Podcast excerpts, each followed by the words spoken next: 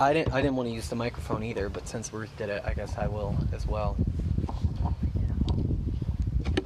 Defiance Troy Church is known for being the church of level ground and how you live your spiritual life, but not outside with the microphones and the. It's a very nerdy joke. Half half dad joke, half pastor joke. Um, don't worry about it. Don't worry about it. You didn't miss much. I'll just hold it. Even the thing I tell people, I went to a conference once where I was sharing about what we do as a church, and they were like, "Are you okay holding the mic?" And I was like, "Then I tell too many jokes, and it doesn't go well." And so they put a mic stand up there for me. But today we're talking about Leviticus, so I think we'll be okay. Um, for those of you who don't know, we're walking through the book of Leviticus this summer, um, and we've done sort of the first two, three offerings that were all voluntary offerings recently. And so this Sunday, we're going to look at this next set of offerings uh, that, that occur in chapters 4, 5, and 6. And instead of us making us read that whole long, I had Ruth uh, read the last offering for us. But, but we're sort of going to be making observations on sort of the offerings that are offered in chapter 4, chapter 5, and chapter 6. And one of the interesting things about the start of the book of Leviticus is that those first three offerings, they first say, if any person, if any man, if any human wants to make these offerings, is sort of the way that they are introduced.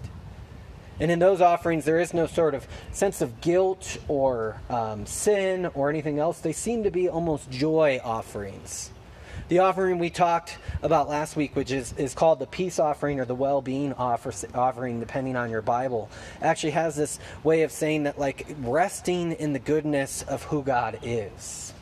The offering is there so that you can sort of um, share something with God and rest and eat and enjoy in that which I think is an amazing thing in the book of Leviticus, is that it first starts with this sense of gratitude before it goes to this place of, of sin offerings. It says that sort of your first act with this God, particularly if if you've been following us, we've been walking through the, the books of the Torah each summer, Genesis and Exodus. If you wanted to say the first summer the offering that is about the good creation of God that we've spoiled and God's plan to reclaim it. And then Exodus is this story about rescue in God's presence that He wants to be with His people. And so your first reaction to that isn't, boy, did I mess up. Your first reaction to that is gratitude for the ways in which God has saved you, placed you in good creation, and given you new life. So the book of Leviticus begins with those three sort of positive offerings but this Sunday it begins to move towards these peace and well-being offerings. This is going to be a losing fight, Don. Um, and so we've been sort of living with the book of Leviticus for a while. So much so this this week. Uh, now we're now we're now we're in Exodus. there we go. Maybe we didn't want to be in Leviticus. I don't. Uh, all right. I've been living with the book of Exodus so much that I was, or Leviticus so much, I was sitting with some people this week, and I volunteered at a non for profit, or not a non for profit, a business in the valley to, to break apricots and take pits out of them. And I must have pitted, I don't know, 5,000 apricots over four hours. Maybe that's a high estimate. I don't know how many I did. But I pitted them all and then and sort of placed them in a bin. And, and uh, that's what I did all day. And I'm either the worst person or the best person to, to do this with. Because there's two other people there, and I'm asking them questions about their life and trying to get to know them. And they're like, Well, what do you do? How are you here on a Friday doing this? And I'm like, Well, I'm a, I'm a pastor. My day off is Friday. And I told them, You know, funny enough, right now we're going through the book of Leviticus. And I could tell you how each step of this is like every single one of the offerings we've talked about so far. And the guy is a little bit eccentric, and he's like, Well, do it. And so I was like, okay, well, first you lay your hand on the apricot. and as you lay your hand on the apricot, then you, then you release its life by breaking it open.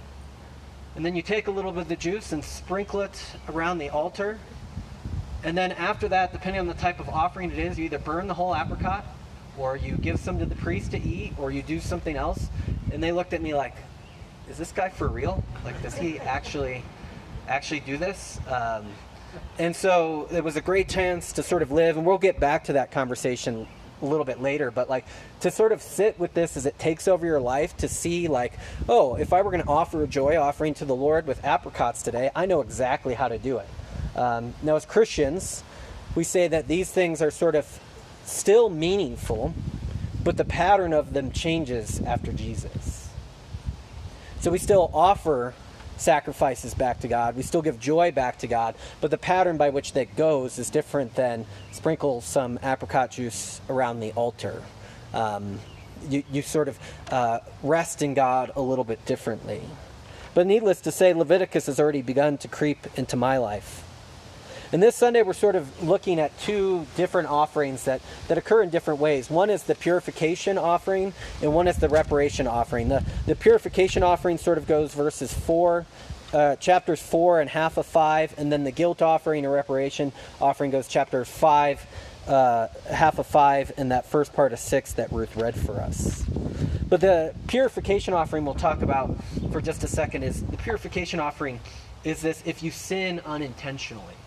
Now, ancient Near Eastern cultures don't have the same sort of idea of what intent means as we do. So you could translate that word, you know, if we sin mistakenly, if we sin in error, that this is the way you're going to resolve it. And, and the weird part about it is it first starts with the priest. Now, it would be ideal that the priest would know sins, so he probably doesn't sin. Uh, what's the word that, that our translations use? Sorry. Um, unintentionally. He probably sins mistakenly. He sins in error. Uh, yours says unfaithful. Unfaithfully. Yeah. Unfaithfully. There's lots of different ways, but some of us are like, how do you sin unwittingly? Well, as we get through the rest of the book of Leviticus, you'll find out there's many ways to sin unwittingly. But uh, but at this point, you know, it's an idea of that sort of like you sin um, in a way that you want forgiveness from God. And it starts with the priest, and the priest offers sort of the largest sacrifice of this group of people. And it goes from sort of priest to community to king to ordinary person. And it corresponds to sort of what they're supposed to give. The priest, when he sins, is supposed to give the largest gift, and the ordinary person gets off easy with the smallest gift.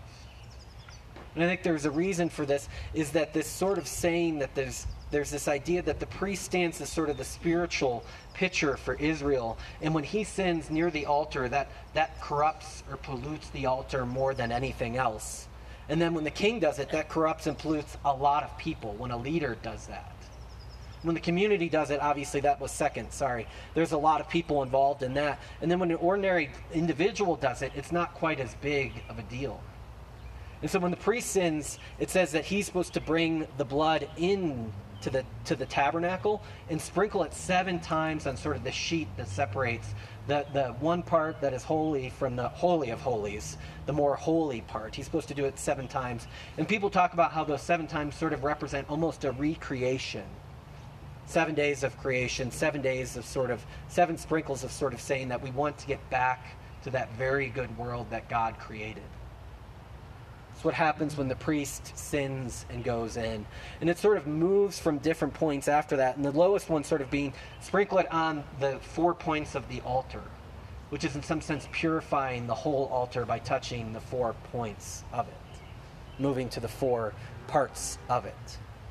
And so this offering sort of has this notion in which there is something going on that's, that's sort of defaming God's presence in this sphere one of the things that I think about is that we have lots of metaphors for sin. Now, most of us, or if you grew up in the church, the most likely thing you heard about sin is sin means missing the mark, right? Uh, sin means missing the mark is sort of like a direct alliteration of what the word is. But I joke sometimes with people is just because you know how a word means doesn't mean you know how a word functions. One of one of these instances, and may, many of you may not be familiar with this word, is, is a phrase that young people use, the hip kids use, not anymore. They did for a little period of time. Was YOLO, which means you only live once. Uh, YOLO, you only live once. Yes. And so, like, well, okay. So if you know the definition of YOLO means you only live once, then you know how the word functions, right? Not exactly, because if somebody were to say to you, you know, oh, you know, I'm really struggling right now. My dog died, and you were to say YOLO, um, you would be you would understand how the word functions, um, but you wouldn't be using the word, or you'd be understand what the word means. Yes, their dog only lives once, and it would be a very sad response to somebody dealing with something like that. Um, but you wouldn't quite understand how the word functions. And so I think as Christians, if we always are saying sin means misses the mark, I think we know what the word means, but we don't always understand how the word functions. Because what's happening then in this part of the book of Leviticus, it seems almost like sins are pollution. Sins like creates something in the air that makes it so that God's presence that's residing with these people needs to be cleaned again. It needs to be renewed. It needs to be remade. And so if we just keep saying sin means misses the mark, it becomes weird. Why does this happen? And not only that, if sin means misses the mark and we na- normally apply that to ourselves, then it would make more sense that with the blood of the animal would get smeared over you when you offer your sacrifice. Because you wouldn't need to purify the temple, you would need to purify yourself. But what actually happens is, is that when the blood comes out, it's brought to the Holy of Holies, which means to say that in this camp, in this culture of people that are called to sort of mirror God's presence to the world, which happened, what they agreed to at the book of Exodus, at the end of the book of Exodus, is kind of that to be a royal priesthood, to be his people. Their sin isn't so much just a problem for them, it's a problem for the ways in which they're going to reveal this God to the nations. It's a problem for the way that this God is going to be with them. And so if we think of sin as missing the mark, we would be more covering ourselves in blood. But what actually is that sin in, the, in this camp, in this period of time in Israel's history, tends to create this pollutive atmosphere that every now and then it needs to be cleaned up so that God's presence can reside there. And not only that, it, there's a day, and we'll get to this in the book of Leviticus, where it's sort of all reset.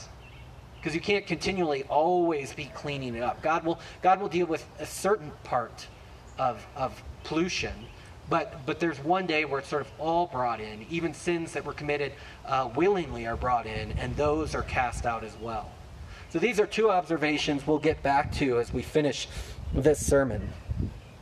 Um, and so sin has this point of, of, of, of, pollution and collaboration. And so the blood is brought in, and uh, the community one introduces this great phrase atonement and forgiveness. There's this thing that if you grew up in certain cultures, is that like you really get anxious about sin. And really, I think the biblical way of thinking about sin is it's God's will to forgive it and release you from it. And I think that, that people who grow up in cultures that have this like sin should always be hanging over you and you should be worried and anxious about it, forget this pattern that exists in the Bible, which is forgiven, forgiven, forgiven. And you'll hear it at the end of each of these long, if you make it through the long descriptions of the offerings, at the end it says, and then you will be forgiven, and then you will be forgiven. That part of this is about forgiveness. That, and it's, it's also partially about belonging to God. You see, because it said, if any man, any person on the gratitude offerings, but it says, if any Israelite, sort of in the second offerings. See, sin is kind of a language for inside the community, we, we, we went through this period of, of church history at times where we're like, oh, the world is out there sinning. And it's like, well, they really, it's not sin to them because they don't know any better. Like the church, the Christians, the community of God has this language of sin. But if it's just somebody down your block, it's not quite sin because they don't know what God has done for them. Paul will use this sort of logic in, in his writings too, is that like it, it's let the world keep going like they'll do their own things. And there's even this New Testament logic that the that the best cure for a sinful life is a sinful life because it is, eventually leads to emptiness and unfulfillment anyways. It leads to sort of this way in which you can't fulfill those longings. And so we have this sort of way in which this is Israelite language. And one other point about this offering is the priest's offering, I think the communities as well, the whole carcass of the animal is brought outside the camp and burnt up. So this offering, and particularly with the priest one, this is the this is the nicest thing of the ones here. After it's slaughtered, the whole thing is brought outside the camp. And so if you think about these people as proximity to the Holy of Holies, priest, community, king, person, it's almost saying that the closer you are to who God is, when you sacrifice something, there's no place else to do with it as it becomes your sin other than take it outside the camp and burn it to ash. When something burned on the offer, it go, altar, it goes up as a fragrant offering to the Lord. But with sin, it's not the same thing. With sin, it's almost like it becomes something that needs to be brought out and extinguished. It needs to be vaporized. And so it's brought outside the camp and burned to ashes. Nobody can eat it. Which gives you a serious attitude about what sin is. The second is with these categories, too, it also says that nobody's free from this. It's not just priests, it's not just kings, it's not just community, but that individuals, all people, are sort of caught up in this web. That sin isn't just something that, that only uh, rich people or poor people or this can c- commit. And I think this is, as I was thinking about this week, I think it's an interesting point for sort of our social justice conversations at the moment is we often place the victim in the category of not having any possibility of sin at all as a group. And I always think that's quite a bit of a mistake. Because what the Bible says is that even if you're in power, or if you're not in power, whether you are in charge or the one doing this, all of us have the propensity to still do sin, to create bad things, to lie and disrupt God in the world. It's an important thing to keep in mind as we seek to restore justice is that in some ways there is no 100% innocent party that there's something going on there. The second offering, and, and the second offering, there's a second offering in the first offering, the purification offering, and it's great because it goes all the way down to grain if you can't even afford two birds. Like we've talked about this already, but that there's this ways in which this this part of the Bible is about providing a way for everybody to have their sin forgiven. If you can't afford two birds, then take some flour and dump it on the altar, and that too will be burned up in forgiveness for what you've done. And it should be noted that, like in ancient Near East culture, that there's this idea that the demonic is what what distorts God's presence in the world. And so, if you were a member of a rival tribe of Israel, you would have all these incantations to sort of protect it. But what the first century Jews, or uh, sorry, the ancient Near Eastern Jews do, is they say that actually a lot of that God exists, and because God exists, that God has no real threats. But the threat to God that exists is the people he's chosen to reside with. And so it's not like there's something out there that's going to corrupt the altar, it's sort of you. And there's this quote, yeah. um, there's this quote from, from Alexander Solzhenitsyn that we've used a couple times, but he says that, you know, it's easy to want to rid the world of evil, but that the line between good and evil runs down every heart. And who wants to cut out part of their heart? That to really want to rid the world of evil, you have to be willing to offer and sacrifice yourself as well. There is no just purely evil sphere that we cannot reside in sin resides within the camp, is sort of the point here. And we get to the reparation offering, or the um, guilt offering that, that Ruth read just the last portion of. And there's two ways it works there's the breach of the holy things of the Lord. You can read commentaries on Leviticus for a long time and find out that nobody really knows what they're referring to. Um, and then there's the breach of other people. Now, the breach of the holy things of the Lord, the best answer that seemed to get people get to is that it's in some sense using God's presence. You're using God in some way, or part of the temple, or part of God's life with you. You're using it in some way, and as that is holy, you've made a breach of faith against it. You've disrupted what God has given us, and so you make an offering for that. But not only with both of these in the in the purification or, or in the reparation offering or the guilt offering, you actually give an offering back. Which is to say, if you're going to rob from other people, if you're going to rob from God, you don't just give something in the same unintentional or the, the, the first offering. You actually pay something back in this one. That there's a part of repairing the relationship. It's not just offering something, but it's paying a little bit back. This is where sin, instead of being uh, pollution or missing the mark, functions as debt. Sin brings us into debt to the one who gave us all. Now, as, as, as, Christians, this should remind us of the prayer in which we say, Forgive us our debts as we forgive our debtors. That, that in some sense, sin resembles a lack within us, it's a, it's a pulling out of us. And so, in this offering, very similar to all the other ones, um, there's this making right with other people, and almost so much so that you make right with um, uh, your offender, the person you robbed from, before you make right with God. It's almost as if, sorry.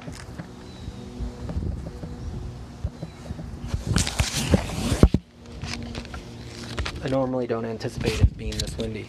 Um, it's almost as if um, you need to make right with the person who you've done wrong to before you can go and make right with God. And in the second part of offerings, there's these prayers, there's these times where there's confession, um, public confession.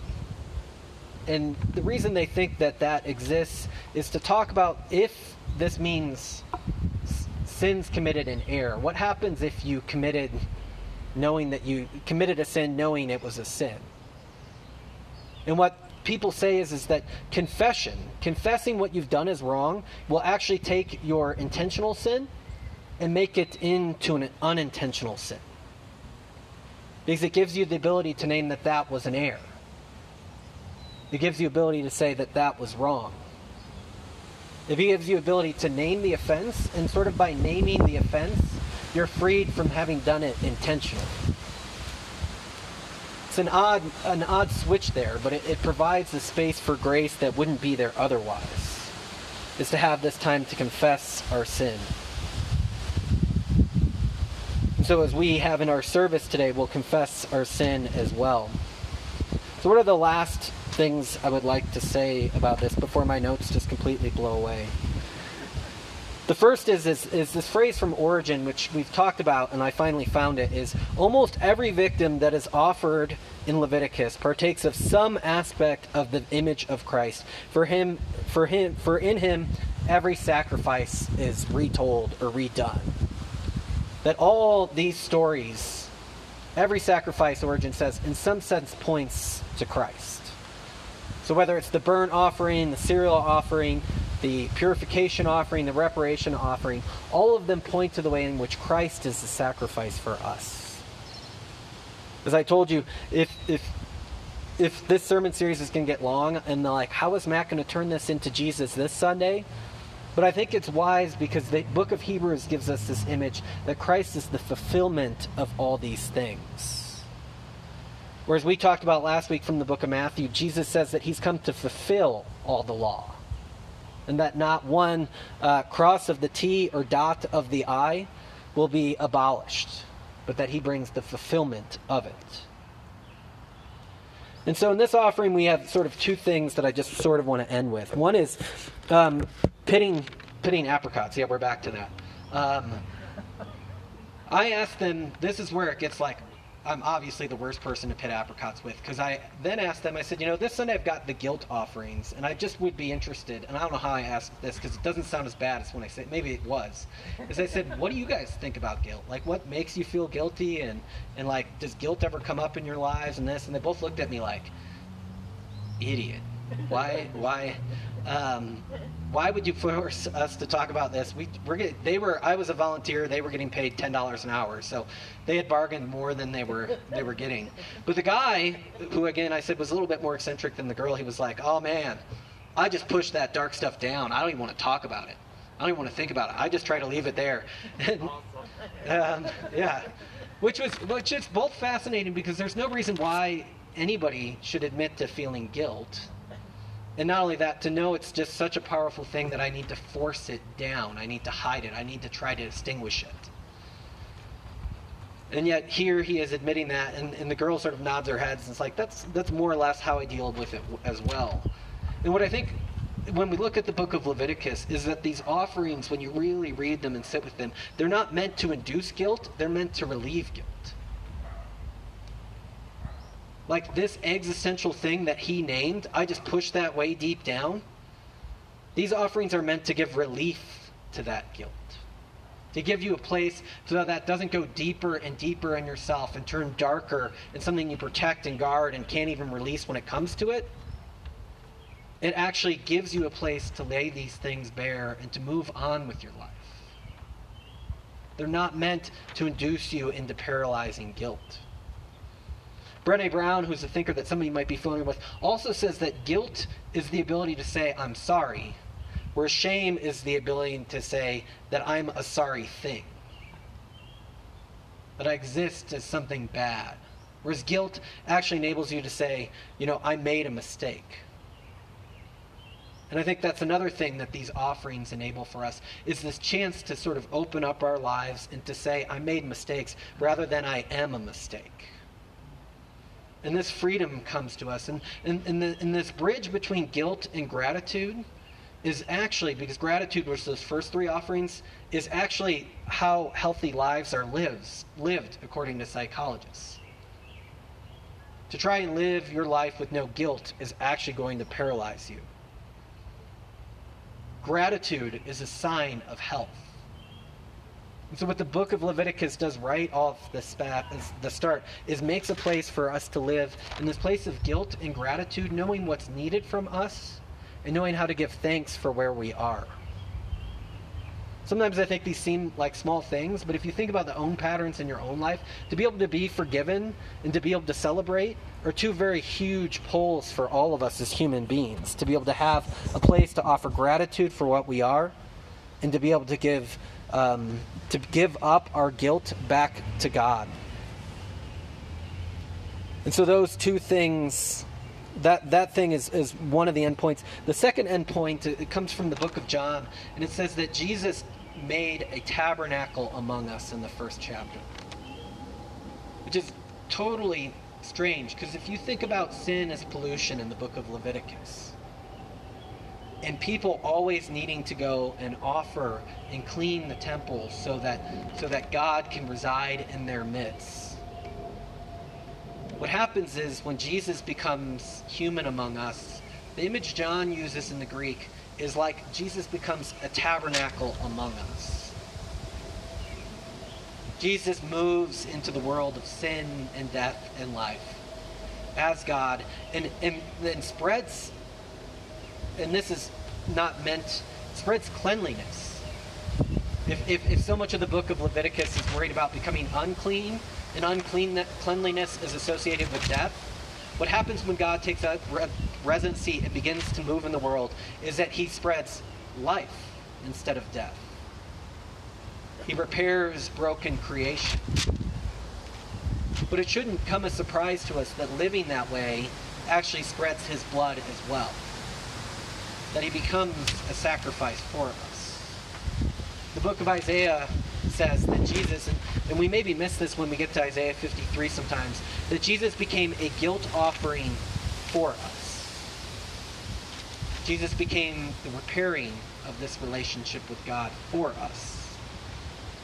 And so he takes residency up in the world. He takes residency up to sort of move into the temple himself and to be the blood that sort of repairs it all. God tabernacles in Jesus Christ and repairs the relationship with us. So let us pray.